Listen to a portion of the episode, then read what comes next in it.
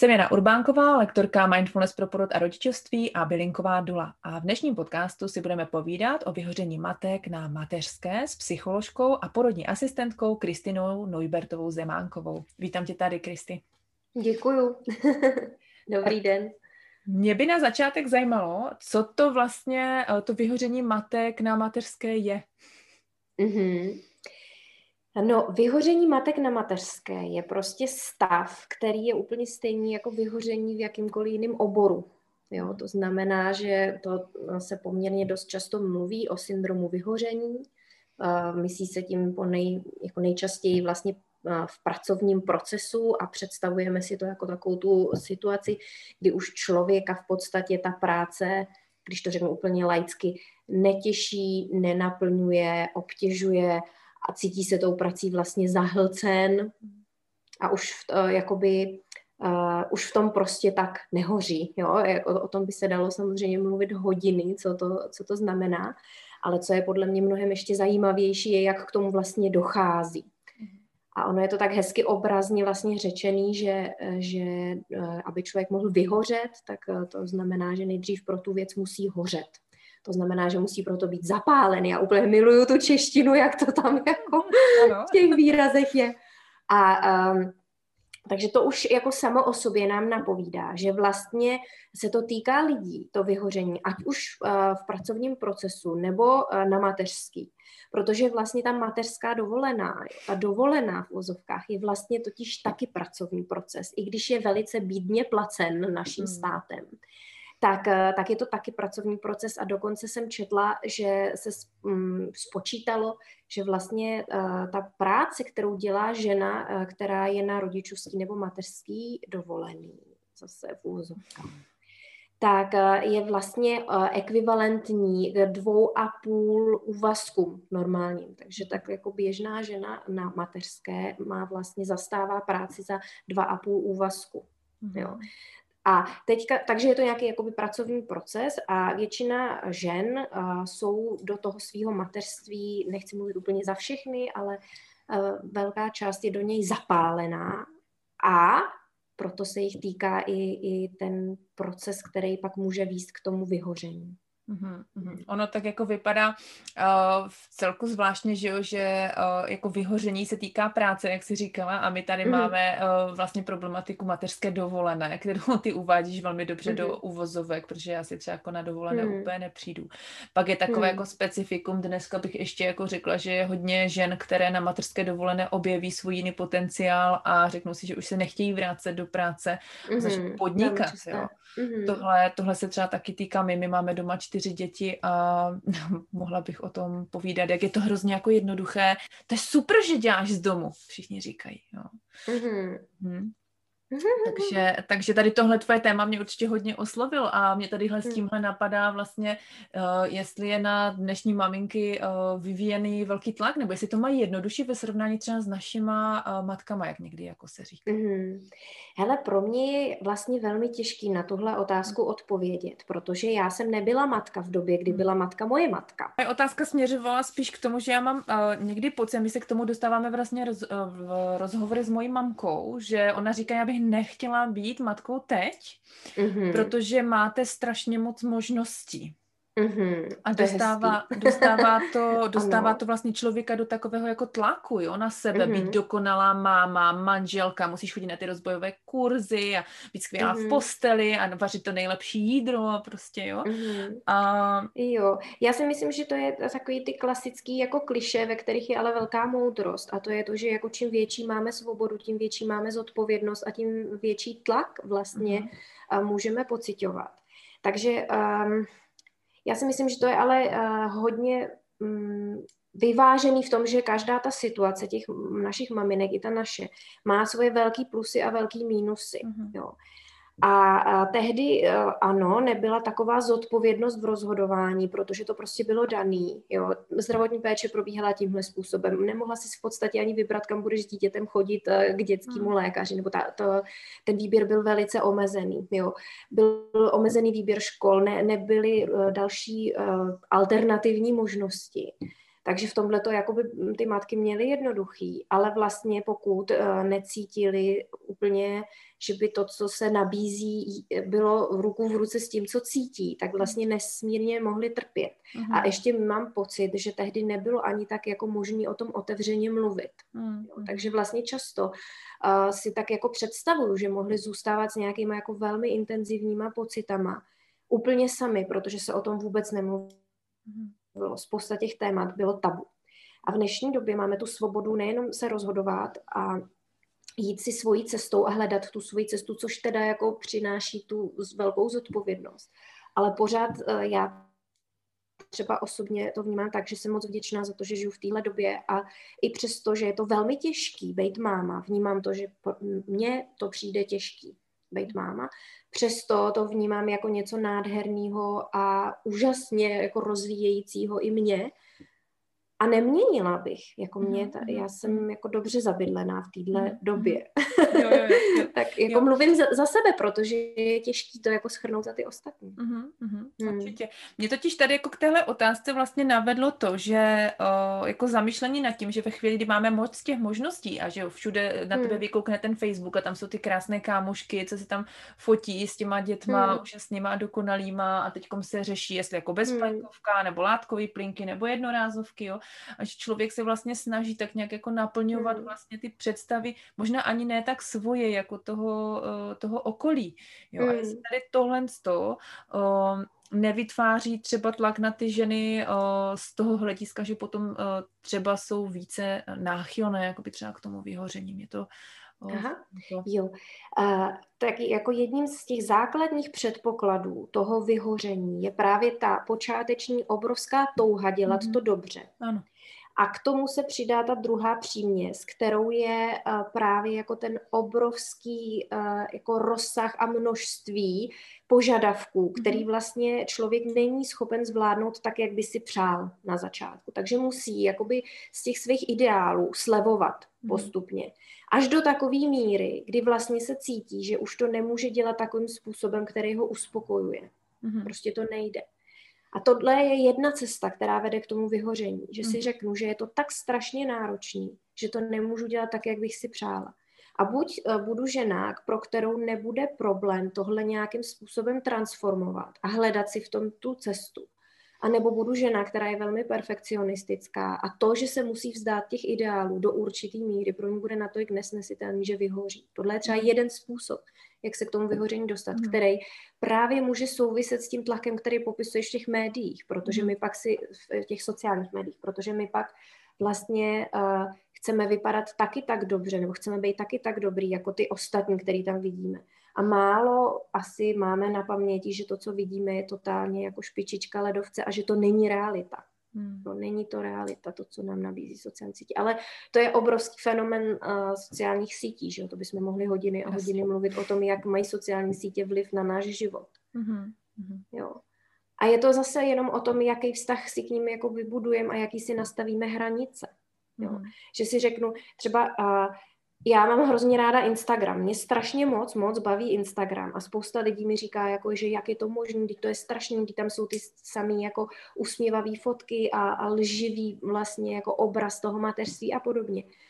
A, a já to mám úplně jako naopak, že já tam prostě chodím pro inspiraci, teď si tam jako koukám na to, co kdo uvařil a neříkám si jako ty vole, to je strašný, jako já už jsem dneska zasedala dětem těstoviny ale říkám si jako wow, ježiš, to je dobrý recept, hele, to až někdy budu mít sílu, tak to jako zkusím a uložím si to tam někam do těch jako obrázků. A vlastně mě to vůbec nestresuje, protože to mám takhle nastavený. A myslím si, že to je fakt o tom ono to přístupu. Asi, Přesně, ono to asi záleží na tom jako výchozím nastavení toho člověka, který uh, třeba ten Instagram si hmm. Hmm. Protože když no. prostě se cítím tak, že jo, že to nestíhám, že tady mám doma bordel a zase přijde chlap domů z práce a zeptá se mě, co dělala celý den a dá hmm. do toho hmm. otevřu Insta, že mám tam tu kámošku na čančanou, prostě, která dneska uvařila hmm. upekla už pátou bezlepkovou, bezmlečnou a veganskou, já nevím, jakou bábovku, prostě bez mouky. Hmm. Takže uh, to potom hmm. na toho člověka může vytvářet vytvářet tlak. A mě by zajímalo, uh, jak můžu vlastně poznat, že se mě to týká, nebo že mám nějaký mhm. problém. Mm-hmm. Že směřuju k vyhoření, nebo mm-hmm. že mhm. dokonce jsem vyhořela. Mm. Um, já si myslím, že vlastně uh, je to strašně jednoduchý a zároveň velmi složitý. Jo, jednoduchá odpověď je v tom, že je, je potřeba cítit, co cítím, což zní jednoduše. Ale pro mnoho lidí je to vlastně těžký, protože už jsme tak moc v tom kolotoči, že vlastně nemáme ani jako v uvozovkách čas na to jako vnímat nějaké svoje vlastní pocity. A, a asi je úplně normální, když se nám občas nechce jako vstát z postele a říkáme si, ty dneska bych se ještě poležela a podobně. Ale pokud mám každý den opravdu jako úzkost z toho, že, že mám stát z postele a že zase mám se starat o ty děti a že zase prostě to bude hrozný, tak už je to takový jako mezníček, kdy si můžu říct jako ty jo, chci já takhle jako svůj život prožívat, je mi v tomhle dobře, nebo mi v tom není dobře. A pokud si řeknu, že mi v tom není dobře, tak je, je otázka položit si tu otázku, jako co s tím můžu udělat. Hmm. No. Takže... A můžu tady tohle, říká si, že vlastně ono, jako ten první krok k tomu uvědomění může udělat ta hmm. žena, že, že si to může hmm. uvědomit hmm. ona a může si to všimnout třeba nějak okolí, že by třeba ta žena potřebovala pomoct, je to třeba partner nebo jo, maminka, hmm. kamarádka. Hmm zase jako vnímat třeba to, jak se cítí v přítomnosti té ženy, jestli jim přijde jako uvolněná, spokojená a v takovém jako flow, že to tak jako plyne mm. a že na sebe právě třeba ne, ne klade přehnaný nároky, anebo je má třeba ty nároky na sebe velký, ale když se to jako nepodaří realizovat třeba ten nějaký konkrétní den, tak to umí jako pustit bez nějakých výčitek nebo nějaký sebedestrukce. Mm-hmm. Jo, ale ve chvíli, kdy už ta žena mluví takovým jako sebedestruktivním, uh, sebepoškozujícím způsobem třeba, jo, nebo je fakt jako napjatá a je to vlastně nepříjemný vedle ní sedět na gauči, když to mhm, jako řeknu mhm. úplně jednoduše, jo, protože člověk úplně cítí tu jako tenzi, mm-hmm. tak, tak uh, zase je otázka jako ptát se, proč to tak je a co by tý ženě udělalo dobře. A to mhm. nejhorší, co se v tu chvíli může stát, je vlastně tý ženě to jakoby říct, jako podívej, přijde mi, že je něco špatně, ale myslím si, že mnohem lepší, co může udělat partner nebo okolí, ne jako tý ženě nastavit to zrcadlo v tom, jako podívej, jak to děláš špatně, ale to nejlepší, co to okolí může udělat, je zeptat se jí, co bys teď potřebovala, aby se cítila líp. Mm-hmm. Nebo uh, i tohle je něco, co se té ženy vlastně jako může dotknout, protože ti může říkám, že se asi necítí úplně dobře a proto jí nabízím něco, aby se cítila líp, jo, ale, ale můžu jí tak nějak jako navíst jemně na to, aby si nějak jako opečovala sama sebe, nebo dát jí ten prostor a podobně. Takže to, tohle je cesta, co pak třeba s tím. Mm-hmm. No to jsem se přesně chtěla zeptat, jo. co vlastně proto můžeme, co, co, proto, co proto můžeme udělat, nebo co proto můžu udělat třeba já sama. O, jestli mm-hmm. máš třeba nějaké mm-hmm. praktické typy, protože ty se tomu jo. tématu věnuješ profesně, jo. že? Jo. E, já mám spoustu praktických typů a všechny se točí kolem jednoho bodu a to je fakt jakoby to cítit sama sebe, pečovat sama o sebe. A uh, my si, uh, když se řekne pečovat sama o sebe, já jsem teď na Facebooku svým sdílela takový jako úplně skvělý anglický citát, tak si ho zkusím vylovit z hlavy. A my se snažíme často uh, vlastně, nebo snažíme, my si často představujeme tu sebepéči vlastně v tom, že si teda dám ten dort a že si teda dovolím jednou za čas tu, uh, tu vanu s těma svíčkama nebo já nevím co, nebo jít s kamoškama na kafe nebo něco takového a představím si, že tohle je teda ta sebepéče. A ten citát, který jsem sdílela, který se mi velmi líbil, právě říkal, že, že to, ten dortíček a ta vana, to není ta sebepéče. Že ta sebepéče je vlastně zařídit si ten život tak, abych si z něj nemusela hledat takovýhle úniky. Jo? Že, že ta, dát si tu vanu je taková jako malinká dovolená v rámci mateřský dovolený. Jo? Mm-hmm. Na chvilku si jako odpočinu, abych nabrala síly a pak zase něco. Ale vlastně to, to úplně, co vnímám jako prevenci a, a optimální přístup, je, je fakt jako zařídit si ten život tak, aby mi v něm bylo dobře tak, jak ten život je. A teď určitě spousta lidí by namítla, že jako jak si to ale mají zařídit, když mají malí děti, kteří furt něco potřebují. A to, to prakticky, jak si to zařídit, je opravdu jako pracovat s tím svým vnitřním nastavením. To je to praktický. Já jsem uh, sama osobně, myslím, zažila vyhoření na mateřský se svým druhým dítětem a opravdu uh, to uh, skutečně vyhoření je stav, který vlastně syndrom vyhoření zatím není diagnoza, kterou může psychiatr přidělit někomu a léčit jí. Takže lidi s, se syndromem vyhoření se léčejí většinou tak, že, že zapadají do škatulky uh, středně těžké deprese. Mm-hmm. Jo. A je to opravdu stav, kdy člověku se jako fakt nechce žít, postrádá jakýkoliv smysl té svojí činnosti a cítí obrovský selhání. Ale můžou být takový jako průvodní jevy a pak jsou tam další ty přidružený symptomy typu poruchy spánku, poruchy příjmu potravy, poruchy sebehodnocení a tak dále a tak dále. Mm. A um, ta, uh, a já jsem pak, teď mám tři děti, a vlastně, když jsem čekala to třetí dítě, tak jsem na začátku těhotenství měla jako velký úzkosti, obrovský stavy úzkosti, kdy jsem se velmi jakoby bála, takový flashback, jsme vrátili na tuhle dobu, kdy jsem opravdu zažívala to vyhoření. A teď jsem si jako říkala, taky potřeba to k tomu přistoupit tak, aby se mi to nezopakovalo. Jako potřebuji tomu předejít, tomu vyhoření. A ta cesta, jako teď musím zaťukat, dítěti budou tři roky a mám pocit, že jsem jakoby tak jako možná lehce lízla, nějaký jako syndrom vyhoření, ale ne, nezapadla jsem do něj jako úplně. A ta cesta k tomu byla taková, že jsem opravdu jakoby velmi dbala o to svoje nastavení.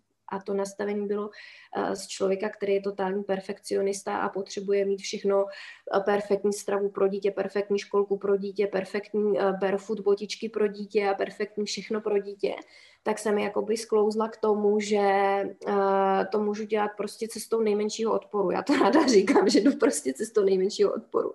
A jako jsem úplně v klidu, tak dobře, tak moje dítě mělo ani ne v roce jako hranolky s kečupem. Fajn, prostě u prvního dítěte bych to nepřežila. Prostě bych to mhm. nepřežila. Jo. Mm-hmm. A teď mi to bylo úplně šumák.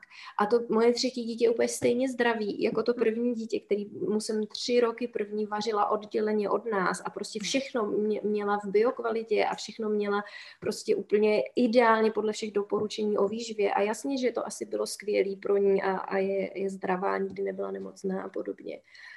Ale pak je tam ta emoční stránka jakoby té výživy toho dítěte a když má prostě vedle sebe totálně se hroutící, kolabující, jako vyhořelou matku, tak, eh, tak to taky jako není to, co mhm. by ho vlastně živilo a sytilo dobře. Mm. Takže je to vždycky o tom najít nějakou jako mm, míru, protože vždycky, když tlačím na jeden konec houpačky, tak eh, se něco děje s tím druhým koncem houpačky mm. a ono je super, když je to všechno tak nějak jako v rovnováze. Já nevím, jestli teď nemluvím moc abstraktně. No jo, mi to dává ale úplně smysl. Já si myslím, že jako všichni se v tom, všichni se no. v tom v nějakém bodě najdou, jo, že prostě... Hmm. Jakože se ptal na praktické věci a mně přijde, že jako praktický, všechno praktický je potřeba brát jako smírou nějakou, hmm. aby mě v tom prostě bylo dobře.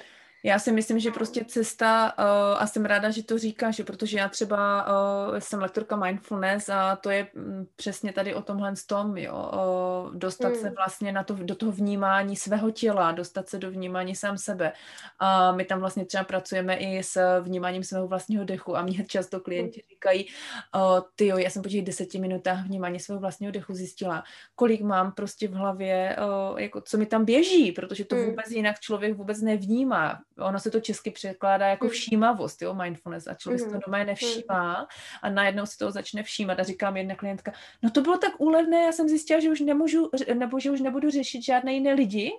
Mm. o mě domyslí, protože jsem zjistila, že mám tolik jako problémů sama se sebou, že prostě jako můžu řešit teď jako mm. budu se věnovat sama sobě, jo, že prostě fakt jako člověk potřebuje opečovat vlastně sám sebe, ale mm. jako řešit vlastně můžu jenom to, o čem vím, že to existuje že? Hmm. Protože to, co si říká ty, jo, že když jedu na toho autopilota a prostě a najednou se vzbudím z té postele, vylezu a říkám si, tohle je zase další den prostě. Hmm. A tohle není dobrý, no. Hmm. Jo, u toho opečování sama, sama sebe, jo, já se často setkávám právě s argumentem, jako jak to teda udělat, když má člověk prostě děti třeba, hmm. jo, a jak se teda může opečovávat. A, a já jsem přesně teďka jako dospěla do fáze, že mě prostě dělá dobře cvičit každý den jogu, tak já jsem uh, si řekla, fajn, tak já prostě každý den na čtvrt hodiny pustím dítěti pohádku a zacvičím si tu čtvrt hodinu jogu. A mě to za to prostě stojí a i kdyby všichni na světě mi říkali, jak je nezdravý, aby dítě koukalo do obrazovky, tak mě je to šumák, protože moje dítě potřebuje mít uh, matku, která bude mít energii a která bude zároveň klidná. Jo? Takže ono pak ty cesty jsou, jenom se jim člověk musí otevřít jo, jo. nebo je hledat. Mhm. No. Jo, a my jsme se vlastně oklikou zase vrátili k tomu, jak jsem se ptala, jestli na dnešní matky je vyvíjen velký tlak, že oni, hmm. mám pocit, že si je eh, na sebe jako vlastně tvoří sami. To je no, to, co si říká ty. Já Ale to je tak ve všem v životě, jo, že vlastně kdo je ten kritik, kdo je ten, kdo vyvíjí ten tlak? My My mhm. sami, prostě fakt. Tohle je přesně to, do jaký míry máme svůj osud ve svých rukou. Do té, do který si jako uvědomíme, že vlastně opravdu všechny tady ty jako myšlenky o tom, jestli jsme nebo nejsme dobrý, jestli bychom měli dělat víc, nebo musíme, nebo něco. Všechno tohle ve skutečnosti pochází z nás. Ono se to tam nějakou cestou dostalo, fajn. Jo, třeba v dětství, třeba někde ve vývoji, třeba někde někde ale je to někde v nás a my máme možnost s tím pracovat. Teď. No. Teď. Teď. Jo. jo. Ono přesně o to jde, o to teď. No.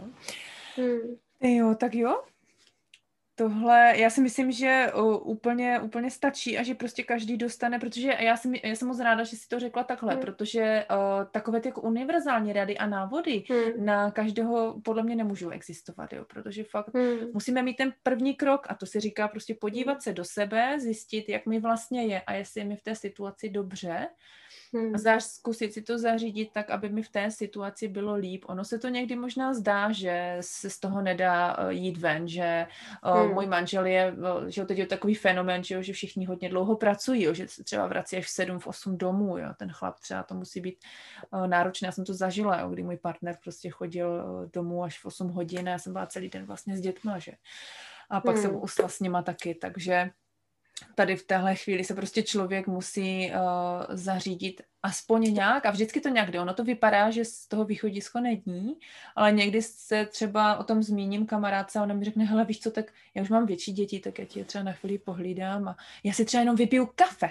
Mě tady hmm. to pomáhalo, já se nepotřebovala ležet ve vaně se svíčkama, to pro mě bylo úplně abstraktní, jo. A jako hmm. na to mohla podívat v nějakém romantiáku, zatímco moje hmm. dítě se koukalo na tu Pepu, jo, na tom tabletu. A ale nenechalo to na nich žádné následky. Ale já jsem... Uh, Pepa je super, to já doporučuji všem, to jsou tak skvělé výchovné metody tam. Jo, Pepa, Pepa je super a Pepa v angličtině je perfektní, ona má úplně výbornou britskou angličtinu, doporučujeme, doporučujeme všem matkám pro rozvoj jejich dětí. Jako, jo. ale eh, jo, co jsem prostě chtěla, že fakt, jako jak jsi říkal, o těch malých postupných krocích, hmm. že...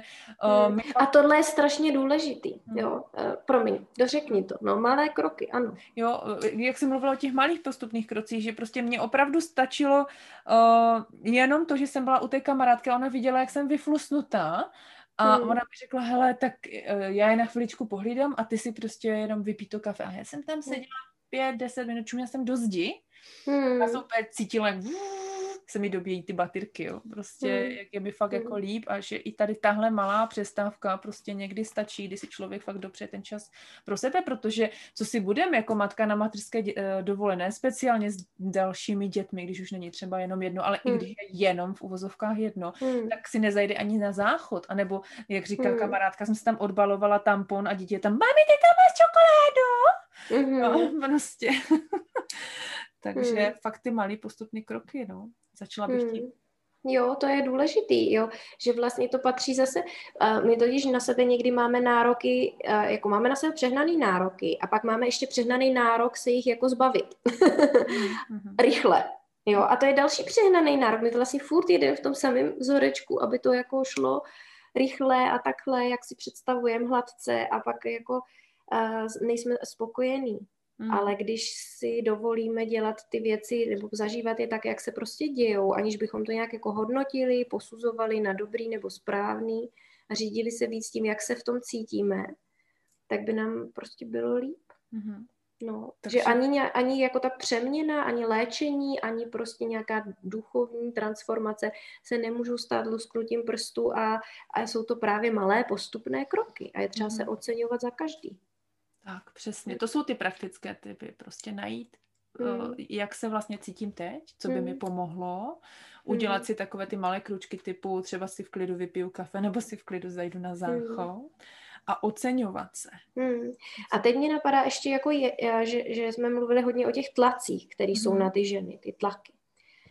A jeden tlak jsou eh, třeba sociální média, další tlak může být klidně prostě třeba pediatr, rodiče, příbuzní a podobně. Pak je ten velký tlak, ten náš jako vnitřní uh, kritik a, a to naše zvnitřněný právě takový to jako posuzování a hodnocení a to, co nás právě jako tlačí k nějakým výkonům, co bychom měli a neměli.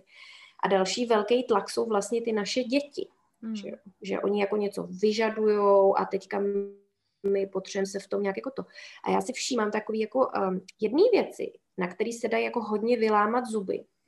A to je to, jakoby, že uh, pro dnešní matky mi přijde obrovský problém odmítat vlastní mhm. děti. Jo? Říct jim prostě ne. Mm-hmm. Ve chvíli, kdy říkáme ne, tak se často cítíme jako špatné matky. Takže na všechno říkáme ano, snažíme se na všechno přistoupit, všechno zařídit, všechno udělat s respektem.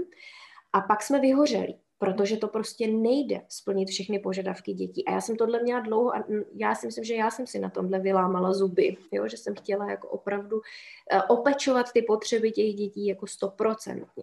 A pak jsem pochopila s tím třetím dítětem, jak to vlastně byla obrovský jakoby uh, opičí služba nebo medvědí služba, nebo jak se to říká. Vlastně jako cílem výchovy je vychovat samostatného jedince, nikoli jedince, který mu někdo jiný bude naplňovat všechny potřeby. Hmm. A pak eh, jako i v dospělosti pak jdem do vztahu a myslíme si, že ten druhý nám jako naplní všechny hmm. potřeby, jako to dělali rodiče. Ne, prostě ne výchova má směřovat tomu, aby to dítě se naučilo samo si naplňovat potřeby, což když jsem si jako dala do hlavy, tak jsem si říkala, super výchova, prostě teďka se potřebují vyčůrat, tak ať jdou děti prostě někam, ať se o sebe postarají chvíli, jo. Hmm. A vlastně jsem se v tom nesmírně uvolnila, že jako nemusím je tam brát sebou, pokud jako už, já nevím, že to není kojenec malý, který by tam jako brečel, ublížil si nebo něco. Hmm. Jo, ale v určitém věku je pro to dítě právě nesmírně důležité, aby se v lásky plném prostředí setkalo s tím slovem ne a s tím odmítnutím a aby pochopilo, že to odmítnutí neznamená, že ho ta máma nemá ráda, protože pak, když se to dítě nenaučí být odmítnuto jako v laskavém prostředí v dětství, tak kdykoliv bude v dospělosti odmítnutý, tak bude vlastně z toho zničený, protože to nezná. Mm-hmm. protože na to není naučen. Mm-hmm. Takže tímto bych taky jako velice moc chtěla podpořit uh, matky v tom, aby uh, našli tu jistotu, tu sebejistotu v tom, nastavovat ty hranice a říkat to ne, hmm. protože tím těm dětem děláme, tím je nepoškozujeme. My máme strach, že je poškodíme, když jim řekneme ne. Jo? Nebo z hodně žen to tak jako cítím, vnímám, mluvím tak s nima o tom. Ale my naopak eh, tím dětem děláme obrovsky dobrou službu ve chvíli, kdy jim to neříkáme a kdy je odmítáme vždycky je to otázka té míry, že jo. Jako z velké části by ty potřeby měly být naplněny a pak je super, když z nějaké části naplněny nejsou a ty děti si to zažijou a nějak se s tím naučí hmm. nakládat. Hmm. Hmm. Tak to je By... praktická věc. Jo, určitě, určitě, to je super tip. Mě se tady k tomuhle z tomu hodně vyro, eh, vyrojilo, když jsme s kámoškou řešili, jak jako uh, hodně se snaží dneska všichni být jako eh, přesně dokonalá matka a nějak jako nepoškodit ty své děti, protože máme hodně v sobě ty své traumátka, že z toho dětství, jak k nám bylo mm. přistupováno no, jasný, a jak no. nám všichni říkali, že, že to nesmíš, nedělej to, si zlobivá škaredá holčička a já nevím co všechno mm. a teď si to neseme v sobě. A rozhodně to nechceme pro ty svoje děti, jo. A jdeme mm. od tak jako ode zdi ke zdi, jak bylo baroko, renesance, jo, a furt se to tak jako mm. tříská a člověk fakt si v tom vlastně jako musí najít to svoje a mně se hodně líbilo, jak to jako uh, kámoška, která o tom mluvila, jako uchopila a ona říkala, uh, hele, jako uh, nemůžeme být dokonalí rodiče, protože uvědomte si, že vlastně když byli třeba hypísáci, Hmm. Oni měli ty svoje děti v těch svých komunitách, jo, a tam je vychovávali přesně podle toho, jako, jak by to jako mělo být a jako ta láska a respekt a tohle. Tak víš, jaká generace vzešla tady z těchto dětí? Ti kravaťáci, v těch hmm. 80. letech, kteří úplně revoltovali vůči těm svým rodičům.